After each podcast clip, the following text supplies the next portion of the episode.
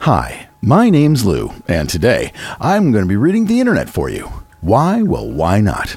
And today's what is going to be a fascinating look into the world of the Mer Network. Now, the mernetwork.com is a forum for people who like mermaids. Uh, Not that they want to be mermaids, but they dress as mermaids. Uh, they make tails for themselves. They like to take photos of themselves. They like to imagine that they are mermaids. And this is a community built around the creation of mermaid outfits and tails and tips and tricks of how to get around as a mermaid. So that's what that is all about. But before we get to that, podcast biz. First off, I'm officially out of magnets. Holy moly. I only have one remaining request for magnets, and I don't have any to give, so I'm going to reorder them. I'll let you know by the time the next podcast comes out. I'm sure I'll have magnets.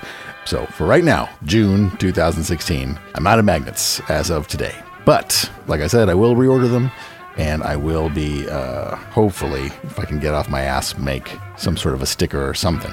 It's embarrassing that I don't have a sticker, but it's got to be perfect. I'm not a perfectionist, but uh, I do want a sticker that looks cool and you want to put it on your shit. And I'd like to thank everyone who's been who joined the Patreon page and also, of course, existing donators, especially the new joiners, John and Son and David C and Daniel Meyer. So uh, thank you so much. I may have thanked some of you already, but just want to make sure I thank people because I really appreciate it. It's very generous. And if you want to donate to the podcast, you can go to the Patreon page or you can just go to lureads.com and go to the PayPal donation thing or shop through the Amazon link or all those other things. But like I said, thank you. I appreciate that people like the podcast enough to donate anything to it. And it's always, when I tell my wife about it, she's always like, I can't believe it. and neither can I, but I appreciate it nonetheless. Anyway, so that's it for podcast news. So let's get right into this episode of Lou Reads the Internet for You, Mer Network. Uh, we're going to jump right in in the Mer Network forum, subforum, general subforum, general costume tails discussions in a thread started by Winged Mermaid entitled How to Save for a Mermaid Tail. And it goes like this You know you want a mermaid tail. Maybe it's your first tail. Maybe not. You may want a fabric tail and only have to save a little. Or maybe you want a full silicone and you have to save a lot. Whatever you're looking to save for, here are some tips to reach your savings goal so you can get your new fins. Save a percentage of your income. Set aside a set amount or a set percentage of your income to set aside for your tail fund. This can be from your paycheck, your allowance, or any other source of income. Just be sure to set an amount that you can dedicate yourself to without risking financial issues. Ask for cash for gift occasions. For gift occasions, brackets such as birthdays or holidays, let your family and friends know that if they plan on giving you a gift, that you would much prefer money for your tail fund instead of presents. Take on extra work. In whatever ways possible, consider taking on extra work for tail fund money. If you're of age to be able to get a job, get one so you can earn the money for your tail. High schoolers take on jobs for extra money all the time. If you have a job and are realistically able, think about another part time job. If you're not of age to be able to work or you just don't have time for another job, do odd jobs. People are busy and often will pay for chores or tasks to be completed for them. For younger merlings, consider doing extra work around the house or for others such as neighbors, roommates, etc. for a little spare change. Babysitting, watching pets or walking dogs, house sitting, cleaning, washing cars, mowing lawns, the list goes on and on. For adults, you can reach out to people you know locally, or you can seek them through peer to peer commerce. Craigslist and Kijiji can be an option, but remember that it can be sketchy and even dangerous to do tasks for strangers unaccompanied. Sites like TaskRabbit, on the other hand, verify people with background checks. There are plenty of sites for people to search for assistance. Check out this list here. Mm, there's a website. Just be sure to always make you safety a priority when taking on freelance jobs. Ask about trades. There are services or goods that you want or need, and sometimes you can trade for them. It never hurts to ask if anyone would be open to trade. There are lots of people people with goods or skills that are willing to trade, even some in the professional setting. Brackets, my dad is a dentist and was open to trade for his work for the longest time. Some of the people I ran across open to trades had goods or skills such as homegrown fruits or veggies, eggs from their home raised chickens, massage or chiropractic services, handyman services, cleaning services, babysitting services, and more. I have saved money by doing household cleaning for others and exchange different things sell the things you don't need. Oftentimes, we will keep things around that we don't need anymore just because we don't think to sell them or because they're slightly sentimental to us. It's a wonderful feeling to sell old things that you no longer use, brackets, and decluttering in the process, to get something you really want. There are lots of things you can sell, including old electronics, used video games, books, gently worn clothes, prom or formal dresses, jewelry, collectibles that you're no longer interested in, etc. Lots of ways to sell your old things. eBay, Craigslist, yard sales, pawn shops, consignment shops, etc. Buy secondhand. You can find all kinds of things at secondhand stores. Consignment shops, Goodwill, thrift stores, and even pawn shops are great ways to buy things you need and save tons of money. You can get clothing of all kinds footwear, dishes, glasses, and silverware kitchen appliances, other appliances, bedding, furniture, even electronics, all for much less than you would pay full retail. In some second-hand stores, items will be brand new, as they were overstocked that was sold at a great discount to the store or donated. Change your way of thinking. Be aware of all your purchases and ask yourself every time you buy something if you really need it. And if you do, if you could get it somewhere else cheaper. Do you really need that Starbucks coffee? Or could you save $5 for your tail? Do you really want those new pair of earrings or that t shirt, or would you rather have the money for your tail? Do you really need to buy those new jeans at a chain store, or could you save money by buying some secondhand? Do you need the new pair of shoes today, or could you wait a few months until the next sale? Always stop and think before purchasing, and you can save bits of money here and there that will quickly add up. Make items to sell. Make items to sell to raise funds. You can sell locally or online. Just know that selling things, online especially, can require a lot of work. Some high schoolers can have success selling things to their classmates. Things like hand printed, brackets, silkscreen t shirts, candy cuffs, survival bracelets, brackets, trendy right now, jewelry made from polymer clay, bead jewelry, etc. Crowdsourcing. Typically, this is the first thing that can come to people's minds when it comes to getting money for a tail. This is because there are so many mer who have tried this route. Crowdsourcing platforms including Kickstarter, GoFundMe, Indiegogo, etc. However, you need to know that making a crowdsource campaign successful is not easy. Most mermaids are saving for their own tails or for things for their business once they get their tail. Therefore, to be successful, you need to go you need to look for sponsors outside of the mermaid community. The only times I've seen people succeed with mermaid related crowdsourcing campaigns is when they did this. So just remember do not rely on the mermaid community to raise money for your tail. You need to look for outside support if you want to raise that amount of funds. Just remember that if you do make a campaign, to do so on a site that will let you keep the money you raise, even if you do not reach your goal. GoFundMe and Indiegogo are popular choices. Sell your plasma or hair. If you are of proper age and proper health, you can sell your plasma to clinics for 20 to $45 twice a week. The price and whether or not you are eligible depends on the clinic and what their policies are. For more information, check out this article here. It's a website called madhubber.hubpages.com slash hub slash plasma slash donation. You can also sell your hair, quote unquote, virgin or unprocessed hair can sell for a lot of money. Find more information here. There's a wikihow.com slash sell your hair. Be patient and don't cave on spending for other things. Saving money for a luxury item like a tail can take a long time.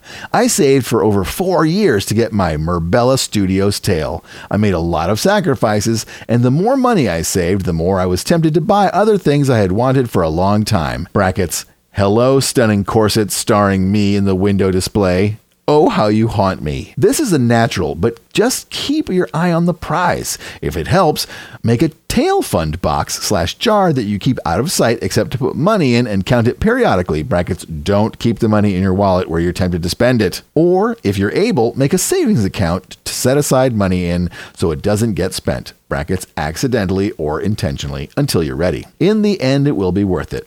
Good luck saving and happy swimming, everyone. And Blue Mermaid adds, I'm sending this to everyone who asks me for a tail. Also, if you don't mind paying interest and you have a large enough credit line, you can use a credit card or use all the above tips in addition to the credit card. And Eula adds, I started a savings account for a silicone tail. I'm already at $580 right now. And Merariel writes, I started at Christmas and I'm at $191.40. I put Christmas and birthday money straight into the tail fund. Brackets. Sadly, not everyone was on board with the money only for presents, but presents are presents. And as much as I can from my job goes in too. I'm also having a garage, brackets, okay, apartment, living room, sale, and offering sewing services. It's slow going, but I know it's going to be so worth it. And Mary Marine adds, I had no idea you could get paid for donating plasma. Guess I better get over my aversion to needles real dang quick. And Princess Pearl adds, you might also try consumer testing. These are the tests they use when they say, quote unquote, 8 out of 10 moms prefer crunchy cheddar bites or whatever. You do a survey that gets all your demographic info, age, income, number of people in your household, that sort of thing, which they keep on file. Then, when a test comes up that they want your demographic range for, they call or email you to do a more specific survey to see if you might even consider eating the product in your normal day to day life. If you pass that test, you go in to do a few taste tests, answer some questions, and they give you cash. The company I do this through is called ACC CE International, so I'm assuming they have it in countries other than Canada. And Sassenach writes, Another good technique is to make a chart to fill in as you save up money.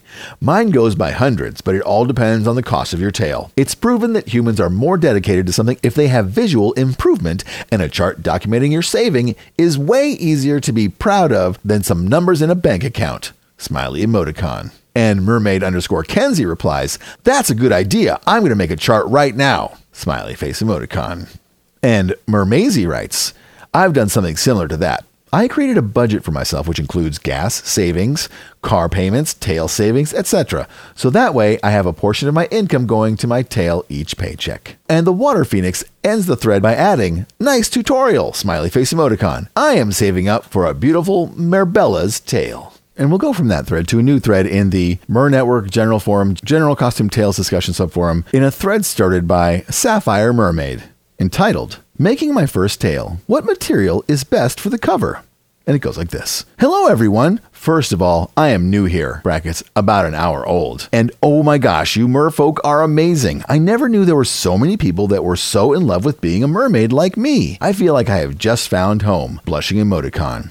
Secondly, I have read through some threads and figured out that the Fin Fun Mono Fin would be the best for me to start with. I have just ordered one, brackets, yay! And I would like to make my own tail cover, brackets, not even sure if that's the right word, but I am not sure what material to use and what would be best in water. Lycra is obviously great because of its stretch and water usability, but do you have any other suggestions? Much loves. And Mermaid Celine writes Neoprene would last much longer than spandex, but if you want a cheaper fabric that may already come in a scale pattern, I would go with spandex. And Mermaiden Lisa writes Jo-Ann Fabrics has a pretty scale pattern fabric in their new cosplay line. And Pearly May writes, You'll need a four way stretch spandex if you're making one for yourself. Brackets, search fabric tails on the network. I saw that fabric today. It's very pretty. However, the holographic finish dulls incredibly quickly, and it's two way stretch.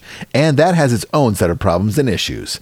Dig around, take your time. Lots of info here if you do the research. Welcome to Mer Network. P.S. There's quite the kettle of mermen here, too. And Mermaid Jaffa adds Beware of the lycra or spandex that you find in other departments other than the swimwear section. Some of it don't last more than two swims and will start to break down no matter how or what you soak slash wash the tail in. This is speaking from experience when I found some nice striped fabric for fins and it started to break down after one swim. I soak all my swimming equipment in wetsuit wash before thoroughly rinsing them. That was a bust and I had to trim all my nice fins off. And Sapphire Mermaid replies, Thank you for the help. I decided on swim spandex in a solid color that I will dye or paint to be the shades I want. So excited to start making this tail. I just want my fin already. Smiley face emoticon, heart emoticon. And Mermatron Athena writes I'm an experienced dyer, and spandex is already dyed, even the white, so it doesn't take color all that well. Paint is a better option. Jo-Ann has a new fabric, which I elected to try for my first tail, brackets avatar, brackets, even though I couldn't find any info on it, it holds up in the pool. It's a latex coated four way stretch fabric. It's so much easier to sew than spandex. I've only swam in it a handful of times, but it looks and feels great, except where it kind of scuffed a knee. It's holding up better than the printed spandex, brackets, prints stretch, and the paint pulls apart too wrinkly. That little scuff mark is fine. No peeling thus far. The pool at my apartment is only three to four and a half feet the whole thing through, so scuffs are bound to happen. It was really hard to scuff it at all, though.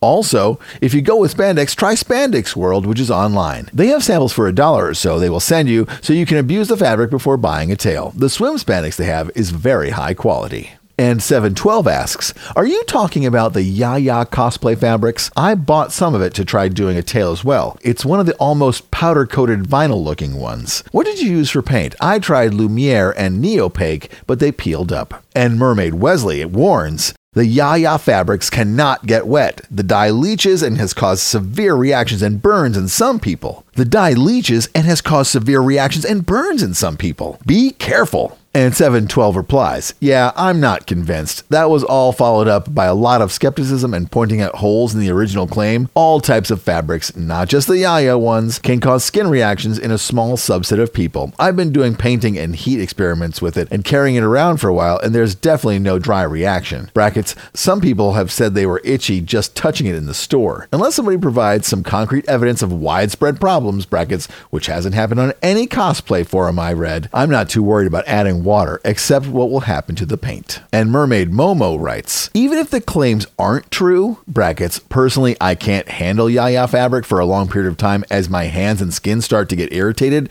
probably from the dye used, Yaya fabric is still trash. From a seamstress perspective, her fabrics tear easily. Loose any raised imprints, and the texture in the fabric is gone before you even leave the store, and Joann's already offers much of the exact same fabrics already for cheaper. And we'll leave that thread and go to a new thread in the Mer Network forum, subforum Swimming in Tails, subforum Tail Swimming, in a thread started by the Chimera entitled, What was your first swim like in a tail? And it goes like this Hey, fellow Mers, I was wondering what your experiences were like. For the very first swim in a tail, was it exciting? Terrifying? Any challenges, faces? Feel free to share. BTW, mine was a little terrifying, lol. Mostly because that's when I, quote unquote, came out of the closet as a Mer, so to speak. So believe it was more of a social pressure thing. Can't wait for my next dip. And Mermaid Arian writes Hi, Princess, smiley face emoticon. My first swim was in a public indoor pool. I was wearing my tail, which is a blue magic tail, and in the past, I never swam with a monofin, so the whole thing was exciting, terrifying, and a challenge, all three in one. The lifeguards granted me permission to use it since it was not crowded in the morning. I was happy to feel the water on my tail, and people, brackets, adults, next to me were smiling. They never saw a merman in a pool, and they encouraged me to show them. I was pressured, but I finally did it. I watched enough YouTube videos to memorize and reproduce the dolphin kick underwater. I was worried to do it badly at first, but it actually came naturally. I had fun and it was great. Still, I shallowed some water at the first trial, but that was to be expected. Back then, I couldn't hold my breath for 20 seconds, and now that I swim twice a week, I'm getting better. My record is 45 seconds for now. I hope to reach one minute by Christmas Eve. I'm planning to do pictures and a swimming video soon. I just have to find someone to come with me and take care of the camera. Tongue sticking out emoticon. And Mermaid Cecilia adds, My first swim was with a fabric tail that I had made. I was at my neighbor's pool and they were out of town, and I videotaped it. Tongue sticking out emoticon. My tail was kind of crappy, no monofin, lots of drag, so my breath hold was so, so, so, so low. It was kind of freaky having to breathe so often, because usually I barely have to breathe. Also, the tail was pretty heavy. It was fun nonetheless. Grinning emoticon. And the Chimera adds, that just about sums up my first go. Lol. Also in Self Made Tail, took pictures too, will upload as soon as possible. But the experience is life changing, no? Since then, whenever I swim without a tail, it just isn't the same. Like you feel less like yourself without the tail. And Mermaid Arian replies, I totally hear you. I feel the same as well. Grinning emoticon. And Anaya writes, I wrote about my first swim in my tail in my book at length. But to sum it up, not great. I had a fabric tail with two swim fins and I could barely do it. It was frustrating and a little embarrassing, but I didn't let it stop me. Grinning emoticon. And Mermaid Ocean writes, My first swim in a tail was in my pool in my backyard. It was a great workout. When I finished, every muscle in my body was sore the following few days. I am very weak, and my leg muscles and all other muscles in my body are non existent. So for me, this was very difficult. Yet, it was a lot of fun. Somehow I managed to swim in it all summer in the privacy of my own backyard. I have never appeared in public in a tail. P.S. I forgot to add that for me, mermaiding is totally a spiritual experience experience. By mermaiding, I connect with and pay reverence to water spirits. And Mermaid Lorelei writes, My tail ripped right at the beginning of my first swim. I had to hold the waist up the whole way down the lane. I fixed it, and the following swims were much better. And Fun123 Joker adds, when I was waiting for my monofin to come, I would practice by swimming with my feet together. Then I started swimming with just my monofin and wiring it around the house to break it in. Brackets, the first few times to wear it, I got blisters on my feet. I didn't know how to sew at the time, so my mom's friend made the tail for me. But she had no idea what to do, so she only made it that it would cover my legs and not my monofin, so I would swim with my monofin exposed. My first swim was in my aunt's pool. The only word I could use was finally. It took time to figure out how to go back up more naturally to breath. Man, that was so cool. And the Virginia Mermaid adds I swam in my college's gym pool the first time I swam in a tail. It was so much harder than I thought. The monofin was so heavy. I couldn't and still can't lift my fin out of the water, but it was awesome, and the lifeguard's expressions were priceless. Everyone loved it. And Echidna writes, My first swim was terrible. I had never done the dolphin kick before, had spent the last decade in my house with only occasional trips to the hospital, thus all my muscles were gone, and I'm super buoyant, so I just spent two hours flopping around at the surface. For the next swim, however, I used a weight belt, and voila, another mermaid. Grinning emoticon. And C Tan writes, Mine was pretty good. I had a few quote unquote blooper moments, you know, coming up with hair in the face, spewing water and snot out the nose, feeling like a fool in general, and I spent a lot more time swimming with my head out of the water than I had anticipated. Brackets, which didn't feel very mermaidly. Usually only going under once a lap for maybe 10 or 15 seconds. The reason? Because I'm out of shape as hell and can't take both major physical workouts and breath holding without ending up panting. One of my biggest problems was trying to go too fast. The dolphin kick would exhaust and frustrate me because I was trying to shoot through the water so fast. This would also stress me out and make me feel like I needed air. Now I try and remind myself that mermaids aren't in a hurry. And if I want to go fast and stay under, I put myself in quote unquote mermaid mode and pretend I'm chasing a fish. And Hales Loves Whales writes, Mine was actually amazing. I had been practicing with a more professional monofin for a couple of months before I got my tail. Brackets with an Oceanica slash Mahina merfin. So swimming in the tail was a lot easier than I expected. The scariest slash most awkward part was that I was at a dive quarry and I had to put my tail on on a dock and then roll off the side of the dock to get in the water. But I was amazed that I could keep pace with the fish swimming around. Pretty cool. Smiling emoticon. And Drusilla writes, My first swim in a tail was odd at first. It was a fabric tail, and for some reason I just couldn't stay down in the water. I just kept floating up, so my husband had to hold me down in the pool by my waist, lol. While he was holding me down, he watched my movements and taped them. They were. How does that work anyway? While he was holding me down, he watched my movements and taped them. They were great, brackets, surprisingly, but for some reason I just couldn't stay down, lol. It felt great though. It was around 10 p.m. in the apartment complex pool. The water was freezing, but the moon and stars were out. It was beautiful and it just felt right. And Mermaid Melanie adds, My first swim was so much fun, but was for sure pressured as we were being filmed for a German TV show. Brackets Auf und Davon German listeners, please forgive my pronunciation. We got on the boat on the first day of the workshop and headed out to the dive site. On the way there, we practiced our undulating techniques, and then we got our tails on and into a dinghy and then back rolled into the water. We had to perform as best we could with no previous mermaid training, and it was very challenging to have our eyes open in the ocean and try to make your face nice and hold your breath long enough to get decent shots. If you guys want to check out the journey, here's a link to a short summary of the course, and I will share these videos on the blog. Hope you guys enjoy them. It's amazing seeing how far you have come. Keep filming yourself, and you can learn from looking at the footage. Smiley face emoticon XX. Oh, my God, that looks awful.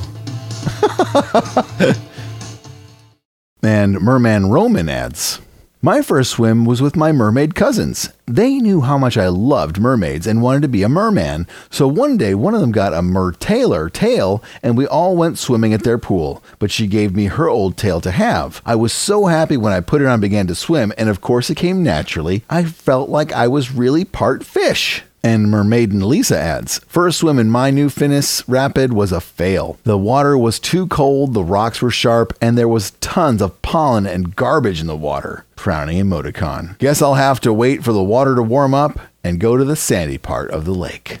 And Coral Corey adds, My first swim was in a lake near my house. I had practiced the dolphin kick before, so when I got my tail, it felt so natural to me. I swam around for over an hour until I started getting foot cramps. I had sore feet for a day or so after, but it was totally worth it. And Mermaid Arabella writes, I'd practiced the dolphin kick for a month and then just with the monofin for a month. So I also felt very natural when I finally got to swim in my tail. The biggest thing I remember is being worried about sucking down water, B slash C. I was grinning like an idiot the whole time. Brackets, I didn't though, just pressed my tongue to my teeth slash roof of my mouth. And finally, Vice Mage finishes this thread. I skipped a bunch of pages of it by saying, My first swim was about a month and a half ago, and it was definitely an interesting experience for me. I recently moved to an apartment complex with a nice lap pool, brackets not very deep, but long and rectangular, and ordered a fabric tail from Swimtails just as a starting tail. And I could not get the monofin on my feet. It took me a lot of struggling just to get my feet to stay in place the first time, and then I had a hard time getting into the rest of the tail and into the pool. Once I was in the pool, it just felt strange having something extra on my feet, so I floated around, getting used to the weight and extension before swimming around on my back until I got tired. I felt awkward and definitely not as graceful as the videos I've seen, but I had so much fun I couldn't wait to get into the pool again for more. And we'll go from that thread to a new thread in the Mer Network forum, subforum, community subforum, general community discussions in a thread started by Little Orca entitled Oh, I'm sorry. I didn't read the name of the poster. Anyway, in a thread started by Little Orca entitled The Pains of Being a Not So Little Mermaid. And it goes like this. The above picture was taken of me in 2009 at the Oregon coast. I was wearing my blue tail, the second fabric tail I had created, and the first in which I had added additional fins and a dorsal fin. By this time, I had become popular for my fabric tails and the way in which I painted the rays on the fluke and fins.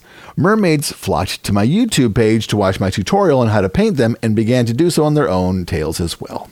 Mermaids, though, were not the only ones who came trolls, bottom feeders, call them what you will, they came in droves. Quote unquote, what a whale, quote unquote, little orca, more like fat ass orca, quote unquote. Someone called the Japanese, I found a whale here, quote unquote, you are too fat to be a mermaid, LOLOL, quote unquote, someone get the harpoon.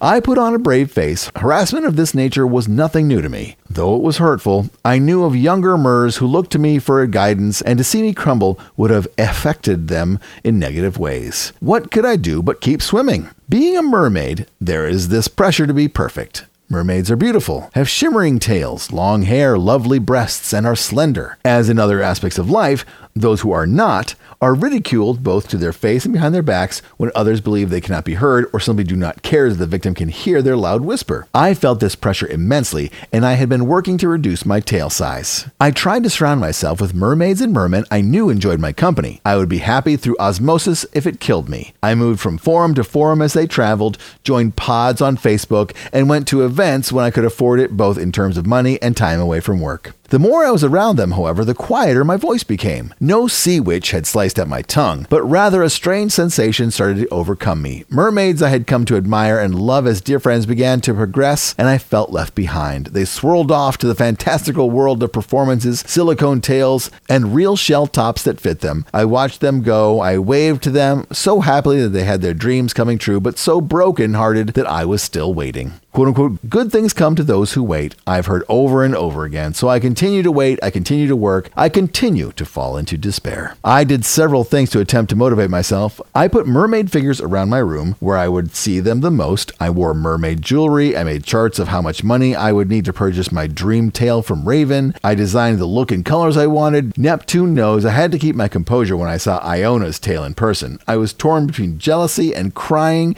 and really forcing myself to keep smiling and be supportive supportive. When I started to make and wear mermaid tails, I weighed shy of 325 pounds. Through hard work and changes in my life, I have fallen to a number that likes to fluctuate between 205 and 215 pounds. It still is not enough of a loss. I continue to work, but I'm stuck at this terrible plateau. I have skin that hangs and portions of my body where fat still clings. I tried to brush that all off and tell myself I am still a fantastic mermaid but it's nearly impossible. I went bare belly at an event and I was anything but comfortable. I was around so many beautiful mermaids with perfect bodies. I could feel my body moving as I swam, jiggling in the water, much as the blubber.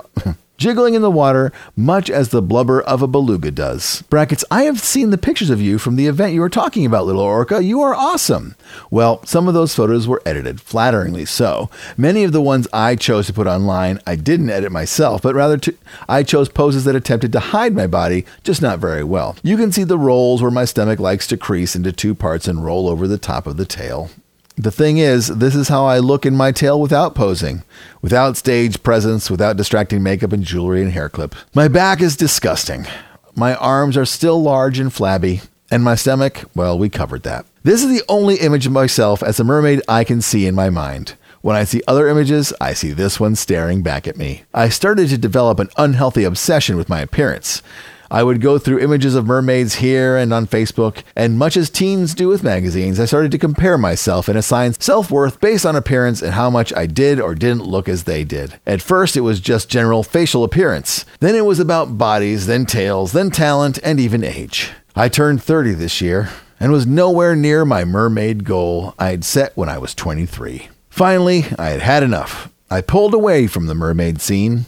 Post pirate event, I tried to ignore as much as I could online. I unhealthily buried myself into work and tried to make room for art and crochet. I still tried to offer support to other MERS on Facebook with their posts, but even hitting a simple quote unquote like button became painful. I tried to tell myself that things would be all right. I had my money for my tail, and as long as I could keep my school loan repayment from eating that up, I would be fine until I saw the price had jumped up for the tail I wanted, and I would have to start attempting to save again. My crumbling stability tried to put a positive spin on things. Quote unquote, this is perfect, I told myself. Quote unquote, I can work out and get toned and save while doing it. See, you'll be fine. This optimism was like putting a band aid over a shotgun wound. It did nothing to help. I sank further and further. I fought to stay in the light of the shallow seas, to stave off my depression, and not let it take the dreams I had been reaching for for so long. I have been working on this since 2007 when I got my first monofin, before I had even designed my first fabric tail. That is seven years of work, and I feel as though I'm getting nowhere. I have started to reconsider my wedding plans, to do something else other than getting married in a tail. I am slowly convincing myself I will never be married at all if I keep waiting for my tail. My story isn't over yet, and I really do hope this is the lowest point before my ship comes sailing in. But for now, I am so far down in the trench that I cannot even see the daylight anymore.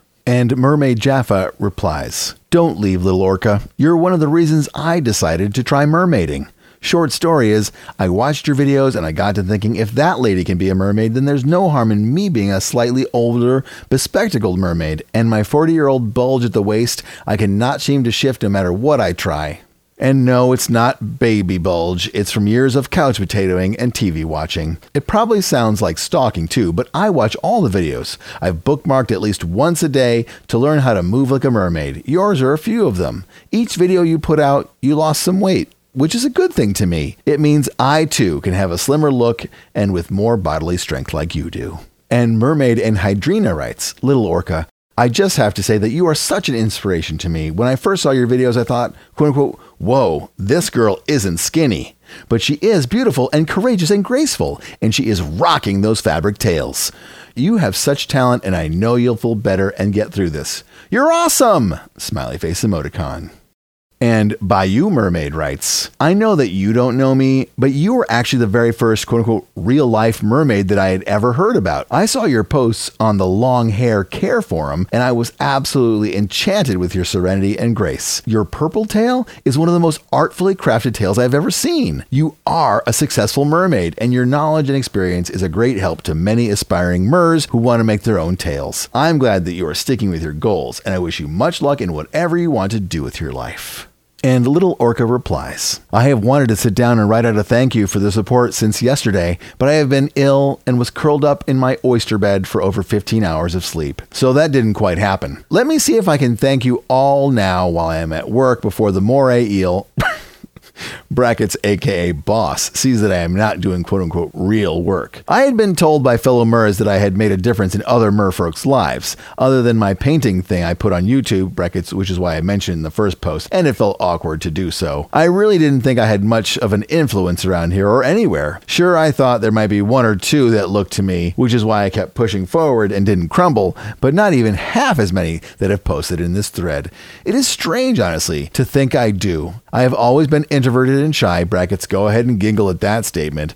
It's easier to appear extroverted online, but ask Iona. She will tell you how shy I can be in person. And to think that someone looks at me and thinks, quote unquote, wow, is the more foreign of concepts. I knew there would be haters in this pursuit. Heck, I knew when I chose my identity, quote unquote, little orca, I knew that people would compare it to my weight versus the real meaning I had chosen it, brackets, identified spirit guide and tattoo. But I didn't let that stop me. I told myself that people were going to harass me over anything I did. It had been happening for so long. So I sucked it up and went with what I wanted. I know that portion of my plateau is due to my lack of motion. I am on my feet a lot at work. Brackets, I work in a locked crisis facility for persons with mental illness but walking can only get me so far. I work my arms when I can at home with weights, but again, it only gets me so far. I am hoping with the weather changing, I can get back on my bike and continue with my 5 to 10 mile rides I would do with my fiance last summer. I also have small plans for what I can do around the home. Given my odd schedule at work and resulting insomnia effects, I've already had my thyroid tested and there are no medications I can blame. I'm about 80% convinced to attempt to order my tail in October so that I'll be ready for the following summer. I am at the point now where I want to give the middle fin to the world and just do what I want. I posted on my personal Facebook about figuring out the cost of the tail, and I talked to Iona about redesigning it slightly. My mother also stepped in and suggested a wedding location where her and my stepfather were married, an inexpensive location in Hawaii. First things first, though, the tail. And a big thank you to everyone for the support I have gotten here and in private messages. It means a lot to me. Since I was asked, here are some more pictures of my purple tail, brackets, and some more were added to my album, and a few other costumes I have put on for the sake of laughter and mirth. Tails up, showing off the goods to the Pirates the Pirate event 2014. Post Pirate event, Charles and I chill in a hot tub in Seaside 2014. Myself as Elizabeth from Bioshock Infinite, AkiCon 2013.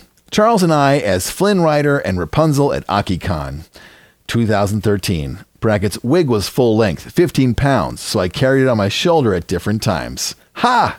Shaking hooves with a little girl who was thrilled to meet a unicorn at the Oregon Country Fair 2011.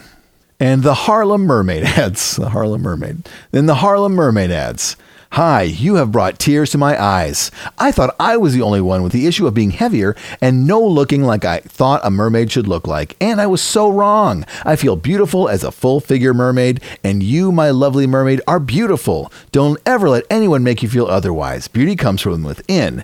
Feel it, embrace your inner beauty, and it will show you as well as others. But in reality, all that matters is how you feel and look to yourself, and you have a lot of supporters here from what I read. I too thank them for their caring advice to you and all of us pleasantly plump mermaids. Smiley face emoticon. Just keep swimming. You are my inspiration, dear. What you did took guts and courage. I salute you with my tail, dear. Smiling emoticon. And little Orca replies, And I salute you, my dear, and every other mermaid and merman who goes through the ups and downs and has the courage to keep swimming. And we'll move from that thread to a new thread in the Mer Network forums in the Waters of Our World subforum, subforum Marine Biology and Oceanography, in a thread started by Mermaid Cassandra entitled Aquariums. And it goes like this The title says it all. I would like to talk with the community about aquariums, brackets, not dolphin or killer whales. I mean aquariums, aquariums, like the ones where you can also see other species of sea creatures, not only cetacean. What are your thoughts? Do you think they make mistakes like other structures? I would like to hear the community thoughts, not to start drama or anything similar, it's just to share opinions. So, what do you think? Do you think they should close, detain only certain breeds, or anything else? And Echidna writes It entirely depends on the type of aquarium and the species they house. If the provided habitat is a good substitute for the natural one, it's okay in my book. That is easier with smaller species, of course. Larger species, or any which need a lot of room, brackets more than provided, should not be held. This should not only apply to aquariums and zoos, but also to farms and private owners. And Mermaid Cecilia adds I think that aquariums are important for people who don't live in areas near an ocean but still want to experience it. I know that because I am interested in the ocean after visiting the aquarium in Tennessee, and since Tien is a landlocked state, I wouldn't have been able to have that experience without having to spend a lot more money on a beach trip. Since visiting that aquarium, I've gotten into mermaiding and will be going to college to get a degree that will help me get a job in the marine sciences.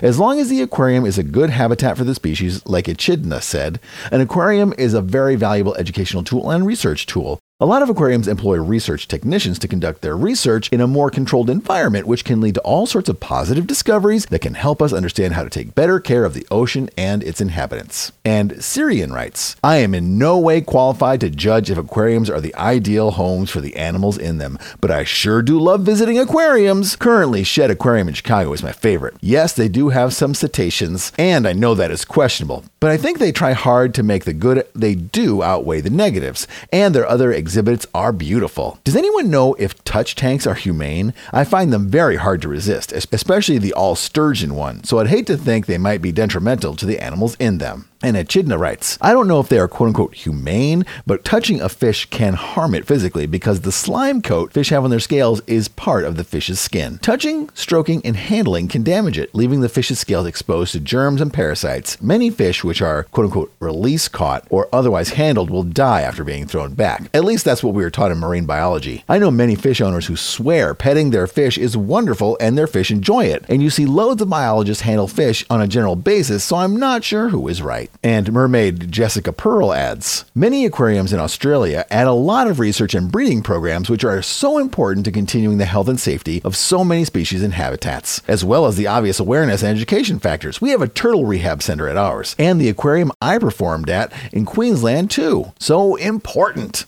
We have a touch tank at our aquarium, but they cleverly fill it with animals that are smart enough or fast enough to keep away from the sides and New York Mermaid adds. Before I was a mermaid, I was a marine mammal educator slash assistant in animal care and training brackets and still working in marine animal rescue. So you pretty much know where I stand here. Our aquarium worked and continues to work alongside researchers and scientists besides working on breeding programs for endangered species. We worked on self-awareness tests, echolocation and hearing and so much more. Our aquarium was able to successfully breed fish which are considered now extinct in the wild. Brackets, I believe they were in the process of working on species reintroduction with the fish before before I became ill. They help start programs to protect coral reefs and sea life. They work alongside other aquariums when it comes to animal care and rescue. They work with many nonprofit organizations all around the world and share information among other things. Aquariums are important, and I can explain why. Aquariums give kids a chance to see so many things in one place at one time. Brackets, not many people can say that they saw a dolphin, a polar bear, and a shark all in one place and in one day, and also teach newer generations about what's important about our oceans and what can be done to save animals and their habitats. I remember teaching a group of 20 kids about our dolphin, and by the end of it, a lot of them wanted to start a clean ocean type of program in their school. To a kid, there's nothing like seeing an animal up close and watching them become mesmerized by it and use the animal ambassador in front of them to teach them about not only the animal, but the situation of the ecosystem the animal's wild counterparts face. Not everyone has access to an ocean. Not everyone can dive or take a boat. Not everyone, especially at this time, has the money to take trips to see these animals in their habitat. I've always supported SeaWorld and continue to despite what happened. SeaWorld was the place that started it all for me. I can tell you so much about that place from things that I've experienced.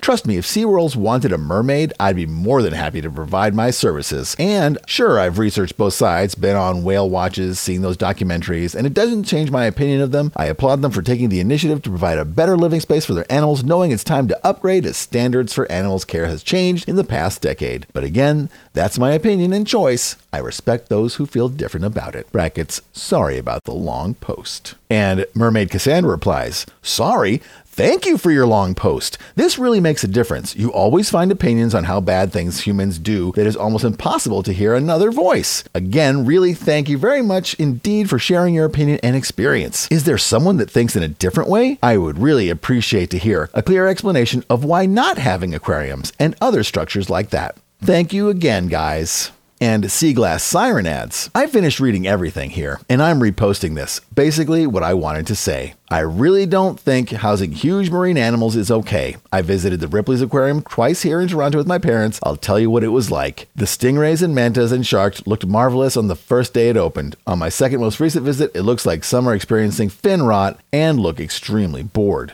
Most just sleep or swim in circles. With that said, they do have a lot of huge tanks of coral, anemones, mollusks, starfish, jellyfish, and other small species of fish. The fish look hella bored. I guess smaller fish also want to roam a huge ocean. The ones in smaller tanks were not pleased. The tropical fish in the largest tanks looked quite content. There was also octopus and crustaceans. Octopus also looked bored AF and angry during both my visits. And Sea Glass Siren adds again. My husband made a huge mistake visiting the Vancouver Aquarium without telling me until when he discovered they housed belugas and made them do tricks. He left two minutes into the show because he heard my voice scolding him. I scolded him some more when he came back. And Seaglass Siren adds yet again. Most aquariums are for gawking, though, even though there are info sheets and infographics and interactive activities there for kids to do that don't involve touch tanks. Let's be honest here, whoever pays attention to them. Ripley's have them, but they also have three touch tanks one for sand sharks, one for horseshoe crabs, and one for mantis. Brackets. That one, though, they are in a huge tank and it's connected to a shallow area for them to swim up to so they can leave whenever they want and come up whenever they want. No one ever goes read the infographics to learn something.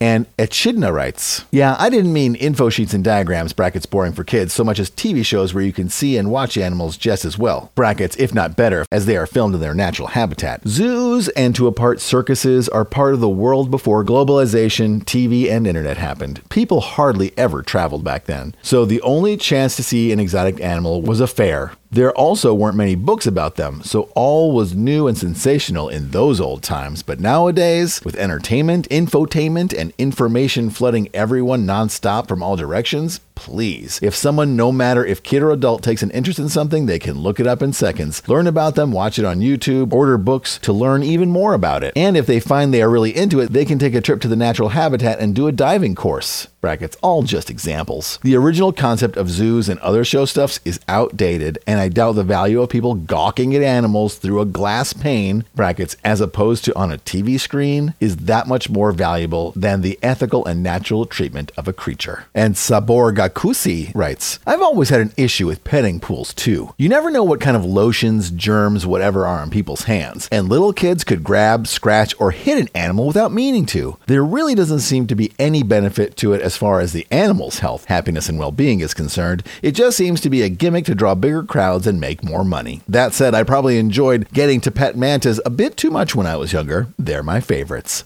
Blushing emoticon. And Sea Glass Siren adds, I don't pet the mantas unless I've washed my hands and they come up to me when my hand is in the water. Mantas are as far as I'll go. And we'll leave that thread and go to a new thread in the Mer Network subforum community, subforum general community discussions in a thread started by Sakutama entitled, Can Professional Mermaids Have Skin Imperfections? And it goes like this Hi everyone, I'm really embarrassed asking this, but can you be a professional mermaid if you have skin imperfections? I have a lot of stretch marks everywhere and loose skin from weight loss. I think that might work against me if I ever wanted to become a professional mermaid. What do you think? And Mermaid Jaffa adds, Kids won't notice your imperfections, they will be more distracted by your tail. I know they are at my pool. I'm fat on the bottom, small on top. My face is not perfect skin either. It has acne scars, chicken pox scars, dark patches, eye bags, etc. So don't be too worried by what you look like, as long as you are enjoying yourself and having fun. And Sakatuma replies, Thank you! I was so worried. I'm glad I finally mustered up the courage to ask. All the professional mermaids I've seen so far have gorgeous skin, and I gave way too much to cover. Even if there was waterproof skin makeup, I was making a mental list of excuses for my stretch marks and extra skin. If I was a professional mermaid entertaining kids, stretch marks, um, shark attack? And Mermaid Celeste FL writes, I second Jaffa. I have some nasty acne scars from the acne. okay. I have some nasty acne and scars from the acne, so I tend to wear some good waterproof cover up and foundation whenever I have gigs or shoots. I also have a little chub around the top of my tail, and as long as it's disguised, kids don't even think about it. Belts and sashes work wonders. Trust me. Don't let little imperfections keep you from doing what you love. Heart emoticon. And Sakutama writes, Thank you so much too, Mermaid Celeste. I actually didn't even consider being a professional mermaid because of all my skin imperfections. Too much to hide and cover up. But I keep seeing these adorable videos of professional mermaids entertaining kids and their bright, happy smiles, and I can't help imagining bringing the same joy to children here in Japan. And Hampton's mermaid adds, my boyfriend has stretch marks on his back from a growth spurt as a child. Sometimes he tells people they're lion scratches, and a few believe him. There's an awesome mermaid I have seen somewhere here, and it looks like she was born with a skin condition called Veneliago. Brackets SP, where her skin has tan patches throughout her body. She made a beautiful sequin tail with patches that complemented her unique skin coloring. And Mermaid Kate Silverfin finishes the thread by adding, like what Hampton's mermaid said, if you wanted to, you could make it part of your character. You could go for similarly shaped stripes on your tail. Then it will look like those stripes continue on your body. Echoing everyone else, don't let anything stop you from doing what you love to do. And finally, we'll end this episode with this innocuous post in the MER Network subforum Waters of Our World subforum Marine Biology and Oceanography in a thread started by Mermaid Carly entitled, What is your favorite fish? And it goes like this My favorite is the black carp because they always used to swim up to the docks and quote unquote greet me when I used to go to the lake. They're so friendly, tongue sticking out emoticon. They usually came up to the docks three at a time, which makes me curious why. I think lake fish are my favorite. But anyway, just interested to see what y'all's favorite type of fish is and why. Do most of you prefer tropical fish over freshwater? And Rio Raptor writes, Oh, some of my favorite fish to see are clown triggerfish because they look so silly and cute underwater. I also love seeing cowfish and boxfish because they look like they teeter totter when they swim. Tropical fish seem more colorful to me, but then again, I don't have much experience with freshwater fish tongue sticking out emoticon. And Elodia the mermaid writes, Mandarin fish because of their cute widow faces, and rainbow trout because I'm more of a mountain mer. Ha ha! And Mermaid Ain writes, Oh, that is so hard for me to choose. I am definitely more drawn to saltwater fish. There are so many that I like. My hubby and I have a saltwater tank, and every fish we had seems to really have quite the personality. We have a very sweet tang named Sunny, and two clownfish named Flotsam and Jetsam. We have a couple of other fish right now also, but I can't think of what kind they are. Blennies seem to always be fun to watch. As far as wild out in the ocean sort of fish, I love sharks, octopi, jellyfish, rays, and seahorses. And Echidna writes, just for the record, Octopus and jellies are not fish. I don't really have a preference, but large, fast fish like marlins and barracudas are Totally cool. So are rays, whale and basking and frilled shark. Also, I feel a kinship with eels. Grinning emoticon, freshwater pikes, and catfish, probably. And Mermaid Jaffa adds, Blue ringed octopus. Nobody wants to touch those or say hello. Oh, fish, fish, fish, fish. Basking shark. I have always wondered at their prehistoric origins. If they are huge now, did they start out as tiny sharks or were they the size of six story buildings? And Madison Murfairy writes, I love the Mola Mola brackets ocean sunfish. I'd love to swim with one someday. I also really like goldfish. They're so darn cute. And Mermaid Carly replies, These are all great fish. BTW, does anyone else think octopi and some jellyfish look the same in a way? I never really made the connection. I love the mola mola, but I don't see why it's called the quote unquote sun fish. It doesn't look like the sun. Confused emoticon. It needs to be all yellow. Wah! LOL. And Syrian writes, I think my top favorite might be sturgeon, but it varies. I've always loved arowana and arapaima, or at least until Amazon Trail introduced me to them. Koi, no surprise there basically anything that grows to be big and fat, brackets, and huggable looking, like some of the larger catfish and groupers. Let's see what else. So many fishes I love. Lungfishes, mud skippers, rainbow trout, pelican eels, hagfish, brackets, not actually fish, guppies, and of course, coelacanths. I think that covers them all, but I'll probably remember something else later. I love fish so much. And Mermaid Joie writes, I like lots of tropical fish, but I'm particularly fond of any deep sea, brackets dark zone fish,